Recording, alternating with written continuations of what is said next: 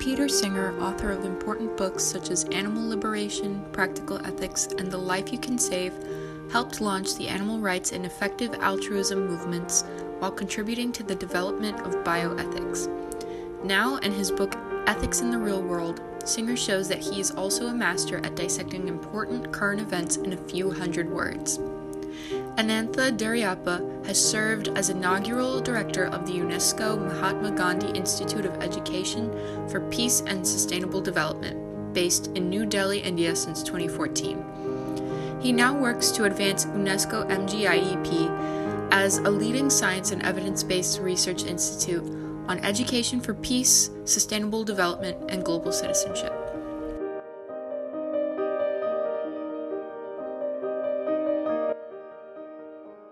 Peter Singer, Anantha Duraiappah. welcome back to the One Planet podcast.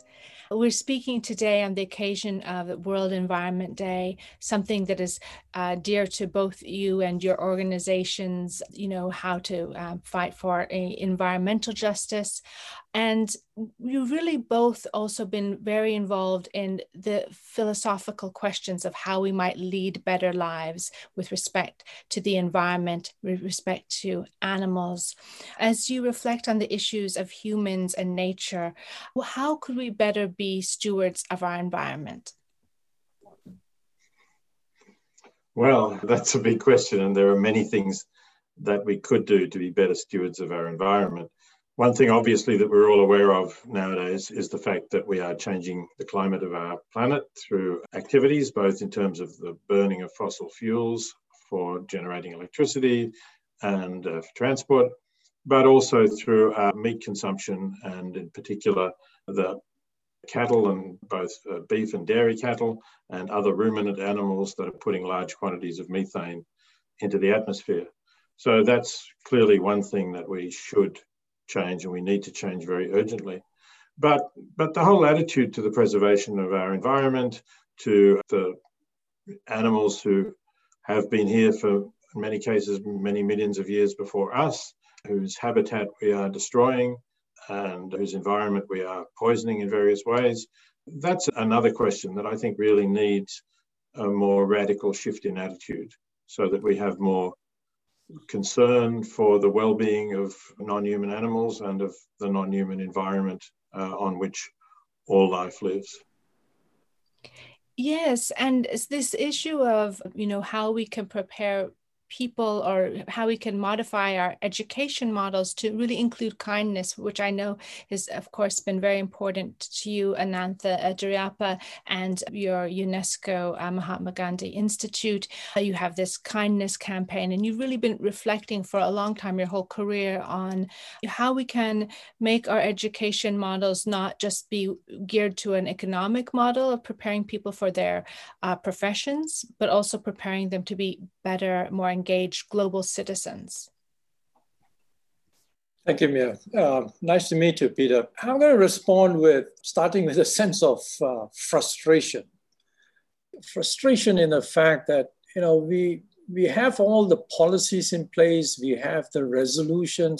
We're just looking back and you know starting off with the human rights, the Charter of Human Rights, but we violate human rights on a daily basis across the world to, today. Then we have the, and I was interested to find out that there's a World Charter for Nature that was done some sometime in the 1980s. And then we have the Earth Charter. And when you read these, these charters, uh, we, we would sort of say that we, we've got it all charted out. I would like to, it is very anthropocentric, uh, very human uh, induced, but at least it, it talks about protection of the of nature, the living organisms, the diversity, so forth and so on. But we don't do anything. We, we our behaviors have not really changed, and so and I was becoming very frustrated. You know, working first as an academic in university teaching environmental economics and development economics, both not talking to each other, and then joining UNEP in Nairobi with the environment program. And again, as I see, we, we, we have these big meetings, we talk, we proclaim, we make all these uh, grand proclamations that we're going to, and then we, and then we go back to business as usual. And I think Peter mentioned a, a, a term that I, I think I would like to explore on attitudes and values and beliefs. And, and I think we've got our benchmark that we measure progress wrong. And I don't know how it crept or it crept into our lives. This, this, I always call it a pesky little thing called GDP and material wealth. And for some reason, it seems that that tells us that we are well and we are prosperous. And uh, psychologists, uh, behavioral economists, and so forth have said no.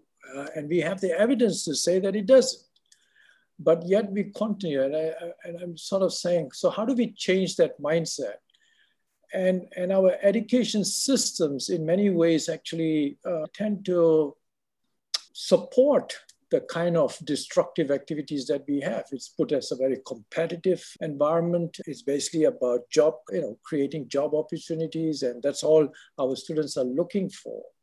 But I'm happy to also notice that the younger generation is wanting change, is wanting, and is concerned about the way my generation and, and ones before that have destroyed and leaving a very destroyed planet for, to them to clean up the mess. So I, I'm looking to the youth and in fact looking to their risk-taking behavior to change and rock the boat and really start thinking about how we can change the education system that will provide the kind of competencies, I would say, to define the kind of values that will look and respect other living beings as of on equal footings. And and to pro, and you know we are supposed to be the custodians and we're doing a bloody bad job out of it. They're kind of destroying it. But i'll, I'll keep i'll stop there and i'll hear uh, more from uh, peter. Yeah thank you very much anantha. Good good to meet you too. And i do agree with your remarks. I think that the GDP based indicator of, of progress, which is a sort of material consumer society progress, is misleading. And I think there has been a little bit of a move against it. Of course, the uh, small Himalayan country of Bhutan has adopted gross national happiness as standard to measure things by. And other countries, although I don't think they take it as seriously as, as Bhutan does, have talked more about measuring other indicators. The Human Development Index is being used. So we've made some progress away from that, but certainly not enough. And we are still making a, a, mess of things. I hope you're right about the younger generation. I think the, it's it's hard to generalize. There are certainly important forces in the younger generation that are very concerned about what we're doing to the planet's climate, for example. Uh, uh, Greta Thunberg is an obvious example of that, and there are many people who support her views. But will this be maintained as, as that generation uh, gets older and, and takes over from us? Is it even fully representative of that generation? It's, it's hard to say. And I think governments are reluctant to introduce radical change. And uh, really, we need to make incremental change. And in some, some areas, I think there's some hope that we can. I think on Climate change, we are making some progress now. Um, sometimes that's technological progress, the fact that we've got ways of generating electricity from the sun or the wind that can compete economically with coal and other fossil fuels is, is certainly a, a hopeful sign. But still, we are still doing immense damage to our environment, and it's going to be a struggle, I think, to rescue enough of it so that it can survive. And, and even if future generations do have the kinds of values that uh, you and I hope they will have, will there still be that much of it left for them to be able to, to rescue and restore? I want to say to you both that I've been inspired by uh, the conversations that we were able to have previously. And of course, we're working with students, and, and I wasn't I won't share it yet, but I was inspired to, to think about what can be done. And we know that we have to accelerate the change. So I will share something soon. It, it could be a solution. It's it's hard to say. It you has to uh, get support behind it. But yes, we have to think realistically within our current models and then give it the shove it needs. Anyway, that's all I will say about that. But I had been inspired by both of your lifelong dedication to trying to change the systems that that we live in and, and don't serve us well enough. On this point of happiness, I, I love that gross uh, national happiness index. And I think uh, sometimes our sense of unhappiness it, they say it comes from when we compare ourselves to others. You were talking both about this competitiveness you know or having your uh, education model based on your uh, eventual earnings. And i think that it's when we focus a lot on money uh, we don't get that fulfillment that you really get from community or family. And you when you feel more connected to people you don't need as many things Mm-hmm. So, yeah, I, I, think that's true. I think we can find better ways of living. There are better ways of living. The, the question always is how do we actually get people to move there, given the, the power of uh, basically the consumer society and all of the advertising that that generates and uh, the models that it puts before the eyes of young people. So let me uh, jump in here with some from some experiments that we have done and, and some, some positive results that we are getting that could be kind of brought into the education system. And I just want to focus on the social and emotional learning dimensions that we have been working on. And you know, uh, we were very surprised that even at the six-week intervention, how how the impact it has had on the way that people perceive others as well as other uh, beings. And we have one on climate change, which we have taken a very different approach than just, you know, I think by just saying to people that we have a problem and this is so that's the, the kind of knowledge uh, which is necessary but i think we need to take to the next level in terms of having that empathy empathy with others who are going to be hurt by climate change empathy with other living beings, which are going to be, in many cases, pushed to extinction. You know, as an economist, trained as a as a classical economist uh, for a long time, you know, I, uh, this is from a personal relation that I was kind of distanced from from the things that I was studying, biodiversity and so. But but once you start practicing and uh, you know contemplative practices, and then also the whole notion of you know one of the things that really moved me was this movie that or this documentary that was just won i think in the oscar and the bafta is the octopus my friend and how it had and i and i and i kind of told a lot of my nephews and nieces to watch it. And and and they couldn't believe that an octopus could have feelings and it could reach out and exchange uh, and also the fact that at some point in time when it felt that it was it had done what it had to do it offered itself as as as uh, to its praise. So in a sense it embraced its life and then it says i've come to my end. So it was a beautiful understanding of other other beings that they, they have as well emotions as much as, as that we do, and we have to learn how to sort of empathize with that. But that doesn't mean that we are going to sort of say that you know we can't, uh, because you have to let nature take itself in its own way.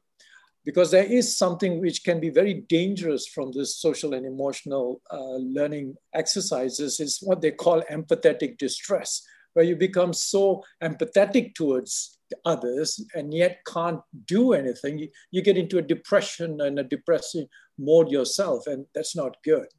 And so that's why they talked about compassion, which is empathy in action.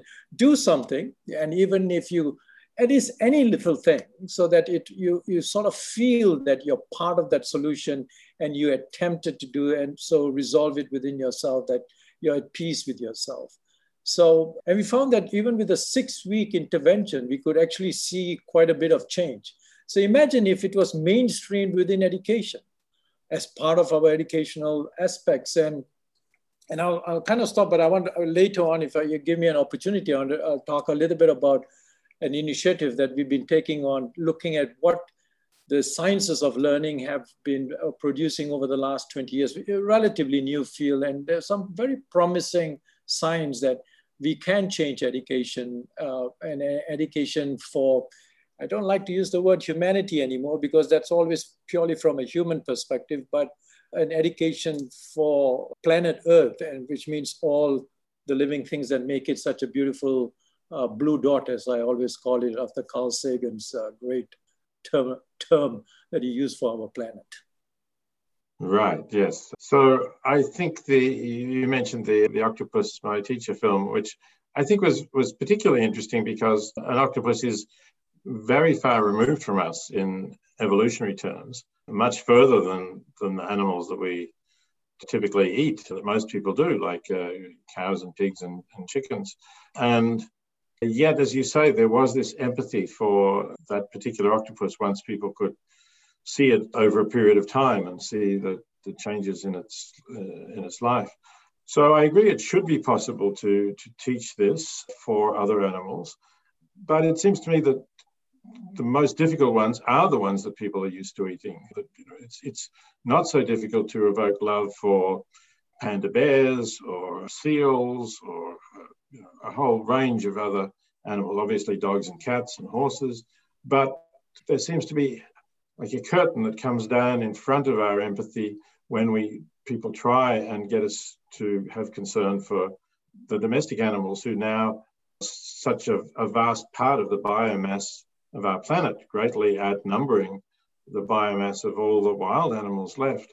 So I think you know this is this is something that may be more difficult if, if you have examples of how education can change attitude to those animals who we eat as well. That would be very encouraging, but that seems to me to be a more difficult barrier to overcome. Uh, and yet it's an important barrier because of the enormous influence that the vast number of animals, something like 74 billion animals, according to the United Nations Food and Agriculture Organization, that we raise and kill each year on this planet. And if we can't make inroads into that uh, and change attitudes to that, then I still have fears for where where we're going.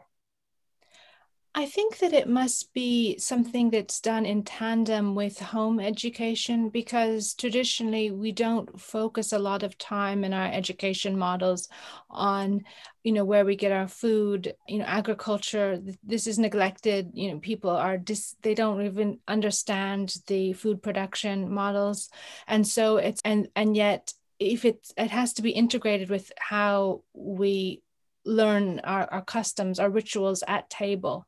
If we really understood it i think that you know you and i were talking before peter about how you know if children when children begin to understand that what they're eating you know was an animal that, like the stuffed animals that they cherish and love it, there's a connection in that they're actually eating that. If we were just more open and transparent i think that that changes minds but we just as you say, we have to make an effort to see the videos to see how, you know, the conditions in abattoirs, etc. But yeah, I think it has to be done at education at home and education in the school that really doesn't usually cover our, our dietary habits and and those things. Uh, yes, Mia, but if, if we bring in the whole notion of what biodiversity is and how the interlinkages and stuff, you can do it in school but I, I, but I agree in a sense that the domestic uh, animals like the cattle and the and the and the, and the lamb, you know, these are the ones that find themselves on the plate, and it's it's it's a it's a crying shame when you see so much of wastage goes. You know, when you think about an animal animal was sacrificed, and then when you go to the restaurants, you see so much of it left on the plate it's it's doing so much injustice to the, the to a living thing that uh, basically was killed to provide this. And you know i'm moving to i'm moving towards vegetarianism as one grows old and one sees this. I used to love mutton.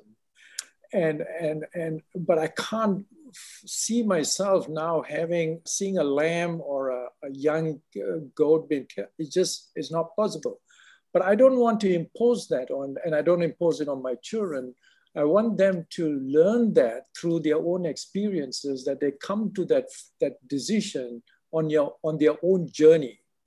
But they must experience that. And I think that's what education should do. And it's, it seems like such a foreign, exotic, because they just, you know, they only see it in, in, in books and they, and they see it maybe in movies, but in real life. So I think that's the, the, the whole experiential learning is really missing when it comes to the relationship with nature and biodiversity in, in, in large.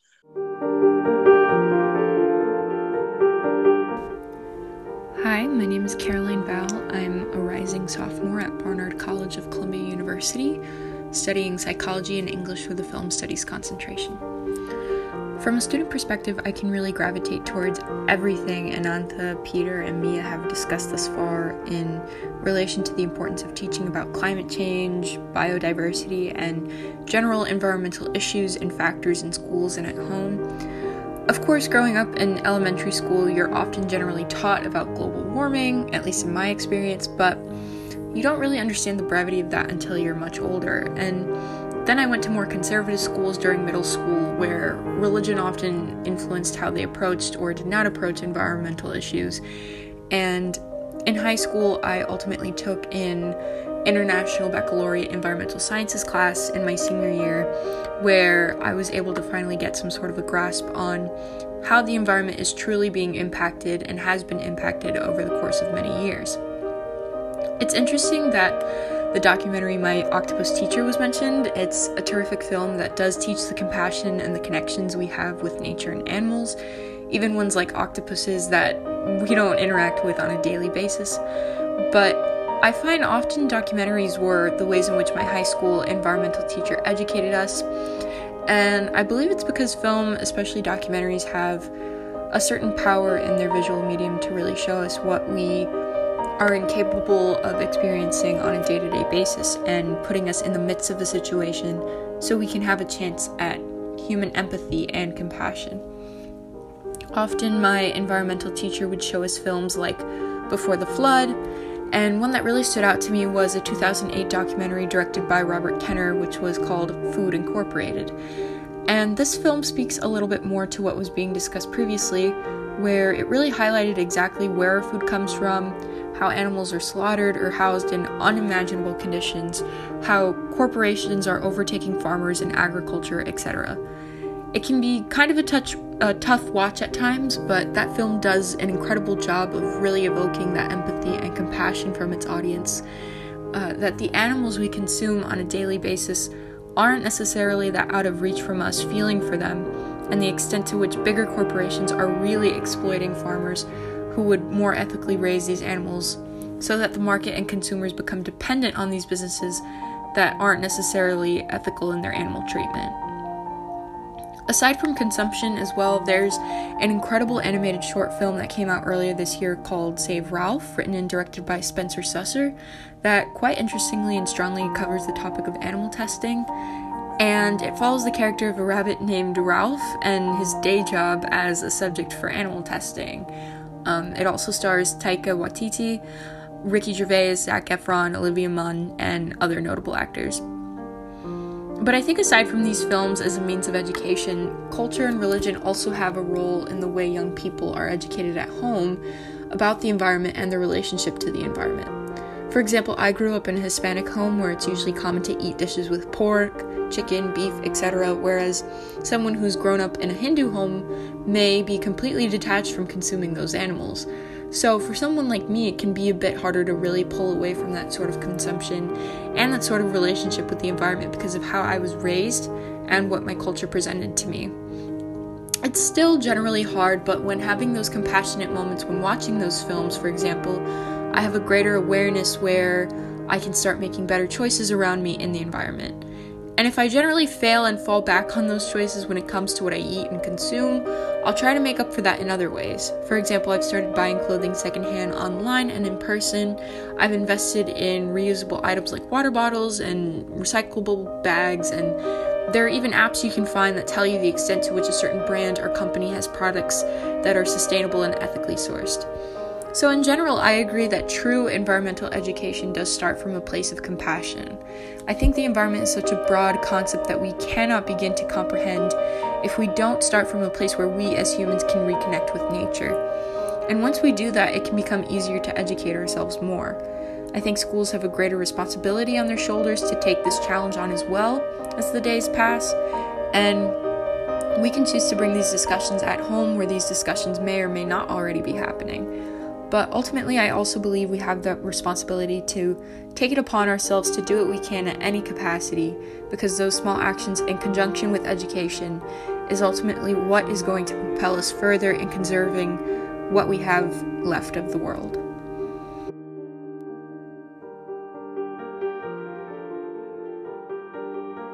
I think we have enough information about all these uh, relationships I think we now to really get to get our children to experience it. And, and then finally, the final decision, and I also, even with the three kids I have, is that they will need to come to that, that agreement because once they do, that's a sustainable trajectory because that becomes a trait within themselves. Yes, I, I agree that uh, they do need to get to that point. And again, the question is how we get them to it. I Mia was suggesting that it, it has to come through education in the home, but you know, whereas we can find ways of changing education in the schools, if, if government policies change, we can have different programs. Maybe the, as you were saying, Anantha, the, the program that you've developed uh, that makes an impact in six weeks could become part of school curricula in uh, many countries. But it's it's harder to change education in the home because that does depend on the parents and parents will pass on their own values. So that makes it somewhat difficult to make those changes i believe. But but i do think it's very important. I think we need to get children to have more concern for for nature as we've been saying.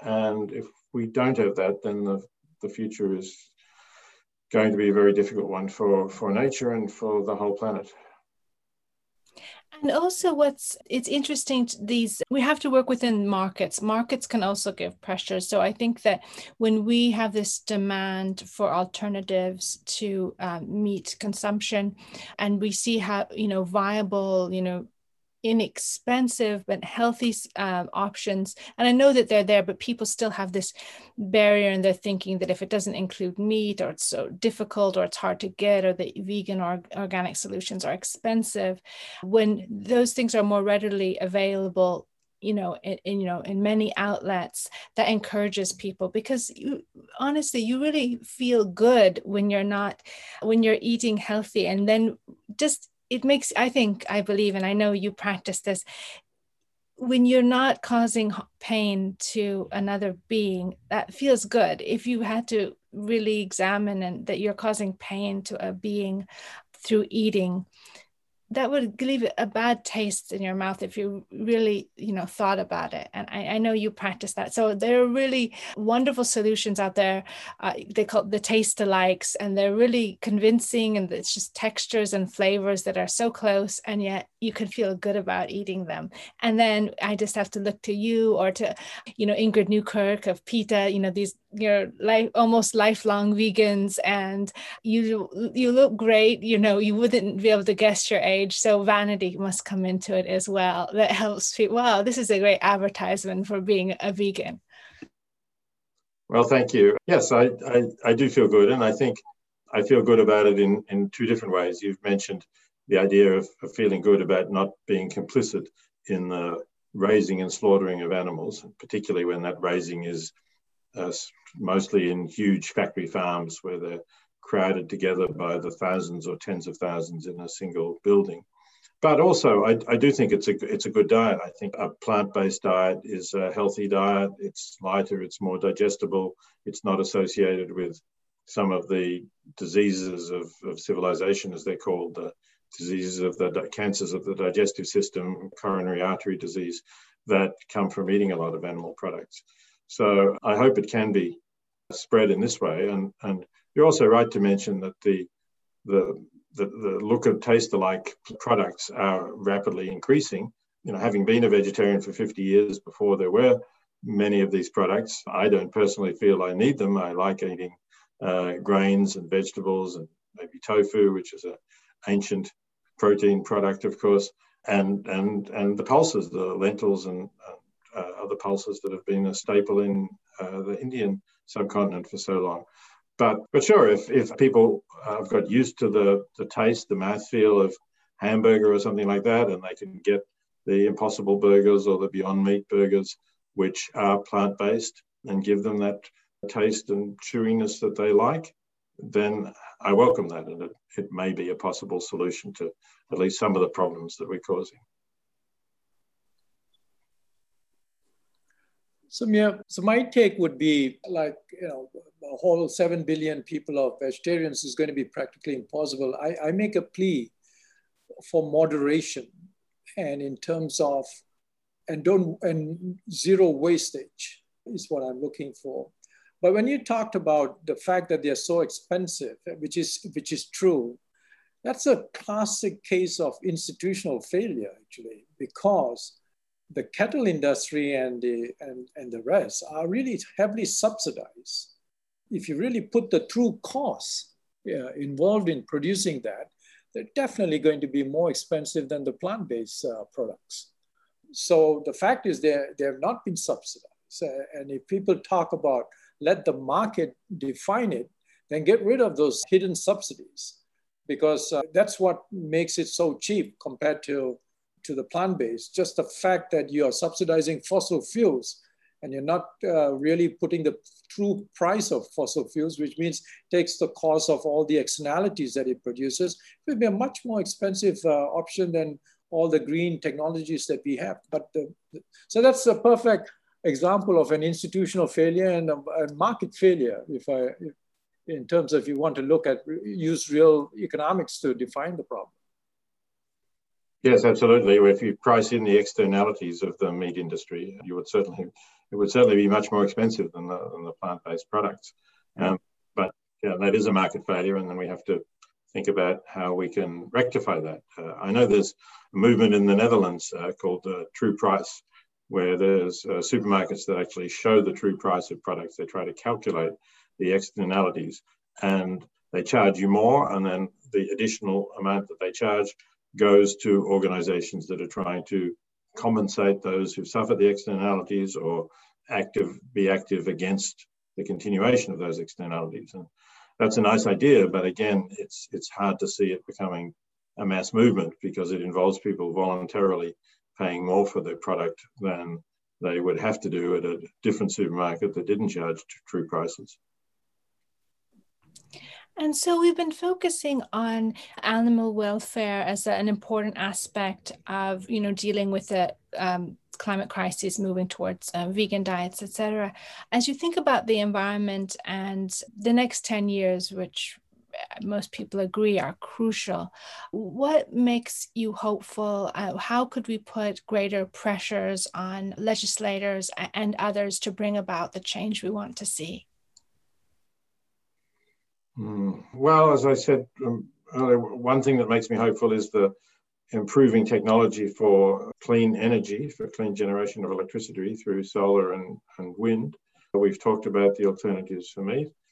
Those things do make me hopeful. Some the, the fact that the population of some countries is is starting to grow rather slowly, if or in some cases not grow at all. Recent reports about for birth rates remaining quite low in China and the United States also has a lower birth rate. These could help, but population rates are still high in sub-Saharan Africa and so preserving the environment there becomes more and more difficult as population grows still quite rapidly there. So I have I think we have some reasons for hope, but we have some reasons to be not all that optimistic and to say uh, we still there's still an immense amount that we have to do to save the planet and to save nature and the biodiversity that we have here. Yeah, you give, when you say 10 years, that's a luxury. Although many will say it's really short, but in terms of policy, 10 years. I would still, I would go with the, with the, with the education system, introduce this whole uh, notion of how you do in, in a sense of empathy, just not for others, which we need a lot. If you look at the way the pandemic has, has brought out the, the worst in, in all of us in terms of each looking after their own self and protecting it and not, uh, not realizing it is such a global good that it just spreads across borders. I think by intervening at the school, and I see uh, positive aspects for a country like India, which has one of the largest youngest uh, young population, uh, approximately about 800 million, and more than 300 of them are in schools. And, and they've just passed the new education policy 2020 and and this whole notion of social and emotional with the, whole notion of empathy and compassion part of that system. And, and the ministry is extremely uh, supportive of uh, mainstreaming this. And we made a very strong case that it should not become another course by itself or a subject by, by itself, but it should be just part of the school system and part of the education structure, uh, if you might use that term. So we feel that just looking at India itself will be a, will be will be a great will provide some so, some relief at the global level because in a sense they are they are growing at such a speed and the and the needs and the wants are so material and consumerist kind of uh, drive that is pushing them that one needs to temper that with a little bit more of uh, going back to the old roots of look within yourself and get peace within yourself rather than just chasing after this elusive material wealth as your sense of well-being and I think to add to that, uh, and I think it must be in, integrated within it, is that climate literacy. It's it's not shoved to the side, but and there have been there are movements for it to make it a requirement that climate literacy, along with the social emotional learning, which I think is also very important and part of that, that you know when you're studying math or the sciences or you know any of the subjects that it's integrated so that it's at the forefront of our minds Yeah, I totally agree with that. That's we, we did one on climate change. And the whole idea is to look at uh, what those impacts are and have a dialogue across uh, students across different parts of the world, those who are emitting and those who are going to be suffering, and, and, and to sort of see their perspectives from, from different perspectives and try to understand that so that a kid from the US will understand how a kid from a country like uh, Maldives or Fiji feels like when he, he might be losing his home uh, within the next 20 years with sea level rise, which comes from climate change, and how the fact that he's driving in a gas guzzler to school uh, will have an impact, and that will have to, and the notion of a plea for change in that kind of activities in terms of using mass transport. So it's a change in lifestyles. But I think you'll feel good that if your, your change in lifestyles is going to help somebody and you have that connection with that person that you're going to help would, would, would go a long ways. As you say, you'll feel good when you help others. And that's, and that's been proven again and again by so many studies. And, and in fact, they have, they have actually seen shots of serotonin and feel good neurotransmitters whenever you when you do something uh, for somebody else. So that's what we have to really keep pushing uh, more and more. Yes i hope more and more people will find that out. You're right. There's plenty of psychological research now showing that people are more satisfied and fulfilled with their lives when they are generous and when they think of others rather than when they just think of themselves so I know to wind up on because I'm yes, I know. I'm going to do the outro, so I know because it's late there. So I want to you. So you've both done so much. Uh, you've been uh, your through your Peter through uh, your life's work, and of course your book and foundation, the life you can save, Anantha Duraiappah, the UNESCO Mahatma Gandhi Institute of Education for Peace and Sustainable Development. Are so many initiatives that we can only summarize here briefly. I want to thank you both for all you have done to inspire people to live more examined, ethical lives and for your important contributions to develop our models of social emotional learning, uh, transformational education, and just in general, just inspiring us to, to do more, not just think of ourselves, but to think of others all around the world. Thank you for adding your voice to the One Planet podcast.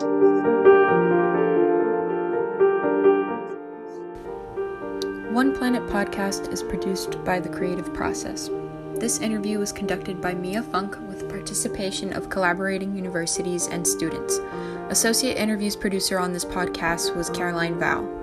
Digital media coordinator is Hannah Story Brown. Theme music is written and performed by Juan Sanchez. We hope you've enjoyed this program. If you would like to get involved in One Planet Podcast and be part of the climate change solution, just drop us a line at team at oneplanetpodcast.org. Thank you for listening.